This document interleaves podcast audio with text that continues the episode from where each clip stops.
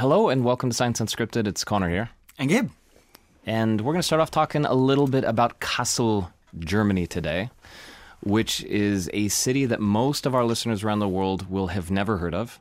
In fact, probably nearly all of you. I, I live in Germany and I'd heard of it, but had no association with it.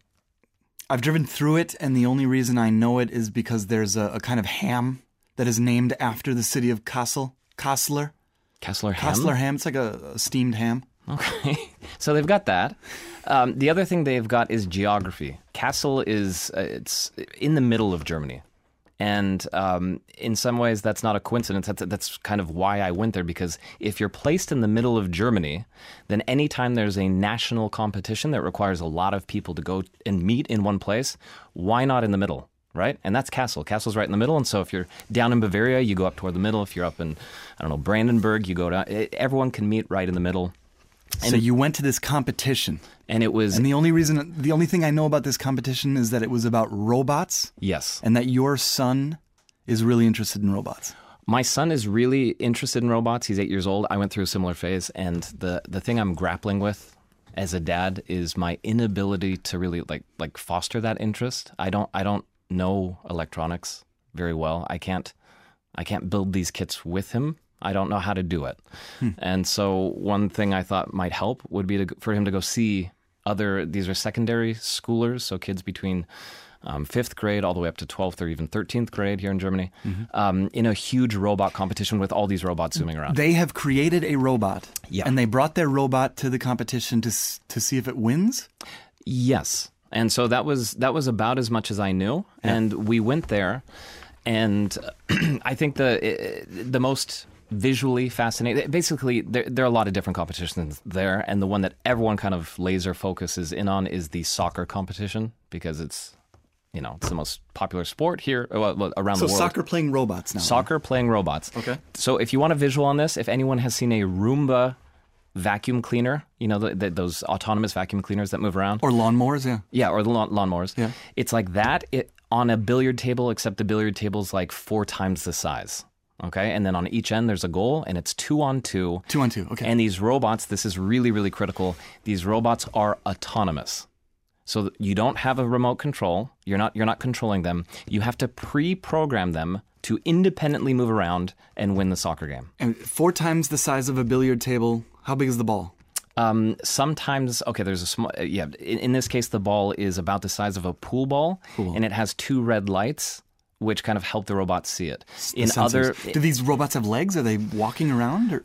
I use Roomba as an example because a lot of the robots follow that model. But you can, in theory, build whatever kind of robot you want. And it was just, it was so fascinating to see because um, robots that look the same, one would lose every single time. One one poor team would lose every single time they didn't know why. What was different? You're, you're pre-programming this robot to. Um, have to what just to go through a couple examples. Yeah. It has to recognize a ball as a ball and not accident, accidentally think that the other robot is the ball. Mm-hmm. It has to know how to position itself behind the ball and then move toward the goal. But if it goes too quickly toward the ball, the ball gets knocked away. So you have to you have to really program a lot of details angle changing the angles and then what, what do you do if the other team gets the ball yeah and also strategy do we have a, a goaltender who hangs out by his own so, net? Uh, yeah, so we're at a point where there's a, a an offensive robot, a defensive robot on okay. both teams, and to kind of, I mean, I guess to set the scene, this is this was in a, a trade fair hall, and it filled with uh, 500 teams, 1,600 people.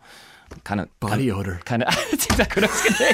It smelled like that. Yeah, it was. It was sticky in there. Yeah. Um, a lot of kids. German I body odor. Yeah, I, I, I mean, this is uh, the night before I'd gone with my kids. We stayed at a, a youth hostel, oh. and all these same kids were all there, and it, it was, it's just a crazy scene all around. You, I, I parked the car and. Um, two teenage girls are leaning out the window smoking pot or whatever. And first, first they thought they were, you know, I'd, I'd caught them or something, and then went in. And then you've got all these guys working on their robots at night, drinking beers, but legally because they're 16. Of course, 16. Yeah. And you can do that in Germany. It's just kind of an odd scene. And then yeah yeah, just a crazy scene. Anyway, so inside you hear these like these random groups erupting in cheers because they've scored the goal, they've won. Um, yeah, and it was all on the one hand really fascinating, and my kids loved watching it. it it's just fun to watch, and on the other hand, kind of intimidating because this is really complex stuff. Hmm. Really complex stuff. I, I was sitting there thinking, I don't know if You know, how, we're still a long ways away from from being able to do this kind of thing. And so I ended up. Um, I didn't go there as a reporter. I didn't go there for Science Unscripted. I went there with with my kids to to show them a good time. But I ended up uh, pulling out my smartphone at one point and walking up to one group that was really, they were kind of troubleshooting their robot. Something was going wrong with them. It, like a lot of teams, they were changing the software in like, like seconds before the match, which seems really risky to me, but all of them were tweaking, adjusting based on what they'd seen. Um, and I went up. One of the, the guy's name was Liam, and um, he was there with Charlotta, his teammate Charlotta. And uh, I, I'm just going to play. It was kind of loud in there, so uh, keep that in mind or be forewarned. But um, I wanted to find out how long they'd been working on this together because it looked like years, if not if not a decade, and to see kind of how they had gotten to this point. Could you give me your first name? Um, Charlotte. And Charlotte, did I understand you right that five months ago you and your team had no robots, Yeah. And now you have soccer playing robots that you created? Yeah, that's that's right. How? How did you do that? I don't. I myself don't know. It's we, we had like great coaches, and we also had very, a lot of support from the other teams. I think if we didn't have those support, we wouldn't have been able to manage. Our whole spring break, we were, I think we were over 120 hours there Yes. to build and program. So it was a lot of time. I think a lot of kids your age would take or would use spring break to do other things. yes. Why? What got you into this? It's just fun Yeah. because when we are really into this and we started it, you see the progress what your robot makes. It's just feels good. It's I don't know. amazing because, as you said, in such short amount of time, we managed to get so far. And um, on our first um, competition, we had like. At first, we didn't know what was going on at all, but after some time, we got used to it, and also we um, had some really difficult um, companion, um, uh, Competition? competition. Yeah, and so we got really motivated. We really wanted to beat our uh, um, the other team, and yeah, it, it was really fun. Did they win? No. but they knew it. They knew they weren't going to win. I talked to him about that. So was it elimination? They would go against a different team, and if you lost, then you then you're out. You're gone. It's it's like a lot of uh, it's like the the World Cup of of soccer or football. It's like uh, also yeah, the winner goes on to play the winner, goes on to play the winner, goes on to play the winner. And they knew uh, they knew they probably didn't have the best chances. They didn't end up winning. Um, basically, they have all these different categories. They were in soccer, and even within soccer, they've got five different categories for the different fields and what they're trying to do. And in most of the categories, if you take first or second place, you go on to the World Championship, which uh, last year was in, I believe, Bangkok. This year it happens to be in Bordeaux, France. Um, if you took th- third, fourth, or fifth place, you go to the European Championships, and that is in Croatia. Uh, and so then you would have to make it through make it through Croatia, make it through the European Championships, and then go to the World Championships. No, I went the the, the winner board um, was I don't know what's going on. A lot of teams from Lake Constance in the south of Germany, and then this one team, the iBots uh, out of Hanover, have been dominating for years. This is the Bayern Munich of, of the Junior Robo Cup championships. They they just keep on winning.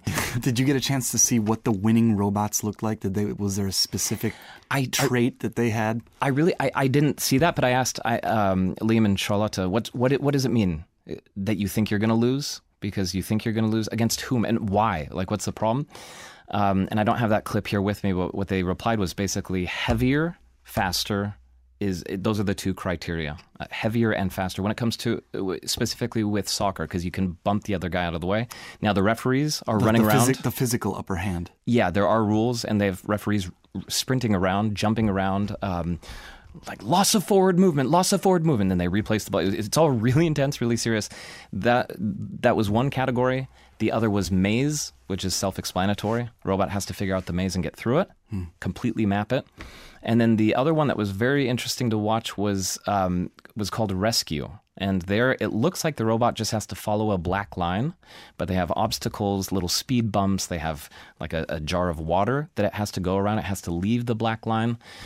And that might sound unsexy, unexciting, uh, but it, it was actually really intense. I watched these two boys whose robot failed twice in a row, and it was not clear why. And then they put it on, I think, for the third and final time, and it made it. And they're like, yes! And they're screaming, and their parents are there screaming. So you were you were definitely excited by all this. What about what effect did it have on Elliot? Um, he's yeah, he's as, as pumped as before, and uh, the big surprise was my daughter because, and it sounds like I'm being sexist. It's it's he's expressed interest in robots for years, and she hasn't. She has other interests, totally great, just not this. And even though I would say it was roughly nine young teenage boys to every one teenage girl, you had teams of of girls, and my daughter absolutely locked in to those teams. She, you know, they're all all these tables set up on the sides. She'd walk over and be looking at what they're doing, um, and that inspired her. And now she really wants to go to one of these robo camps that you can go to during the. The, the summer break. So you you can inspire your kids that way. It's a nice time. I would recommend choosing a team in advance and going and supporting them. I went to find my local team and I was like, yeah, I want to meet these guys. I want them to win. And they were busy playing a a, a, a uh, flight simulator fighter game on their laptop. They had no interest in talking to me, and, and so that didn't really pan out. But it's a fun experience, and it's just I don't know, inspiring to see so many young kids doing re- what looks like amazing stuff, building robots. Something I can't Yeah, do. and stuff they'll be able to use in the future for sure. Huh? Yeah. Speaking of the future, we've got. Do we have any time left? Real quick, study out of Austin, Texas. Do you remember when we went to Nijmegen, the Netherlands, Yeah. last year? They put me in an fMRI tube to see what I was thinking about. Yeah, to see re- the images that that were in my mind. to kind of recreate the experiment of what is really close to mind reading. Yeah. The same thing. The same thing has happened here. Uh, it's just with text. So this was an experiment done at the University of Texas at Austin. They had people either listen to a story or tell, actually read out loud a story, or even watch a short film. And while they were doing that, uh, they were scanned inside an fMRI tube and they were using something called a semantic decoder to then create continuous text. So while they were listening to the story or reading out the story, this de- decoder was creating text, reading their minds the exact, almost the exact text that they were hearing what I was or ask. speaking. Accuracy. Definitely the gist of it. Not here's a, a page right here. The, those colors, red, Mm-hmm. purple, and blue. Red was wrong. Purple was kind of right. Blue was was spot on. So they're mostly in in one example, it's about fifty percent wrong, but down uh, you get toward the fourth example, and they get increasingly more and more accurate. It's, it still gets the gist of what you're listening to or reading inside your mind. The words that are in your mind are coming out onto the paper using this artificial intelligence, this semantic and again, decoder. they were listening to a story or reading. Three different things. So they were either reading a story themselves, listening to a story, and or or watching a short silent film. So no t- no words at all. Watching a short film, and the decoder was, yeah, reading the words out of their head. So in Nijmegen, what was that? The the image inside my mind was was literally being drawn out on a on a piece of paper. Here it was the the words, the words that are in your mind. Wow. I, Now, the, the, one thing that should be said is that beforehand, the, the people that went through this tube, they they trained the system got trained on them. hours, Yeah, hours course, and hours and hours. So what they did was they listened to a podcast inside that fMRI tube, Mm-hmm. and the the semantic decoder was going to work training or learning what Well, ba- what words those people use inside their head. It basically it knew that for the word, let's say bear, um, Gabriel Byrne's brain shifts, or the blood inside your brain shifts ever so slightly, right there, there, and there, and that lines up with bear for whatever reason, and then they can work off that in the future. Mm-hmm. Yeah.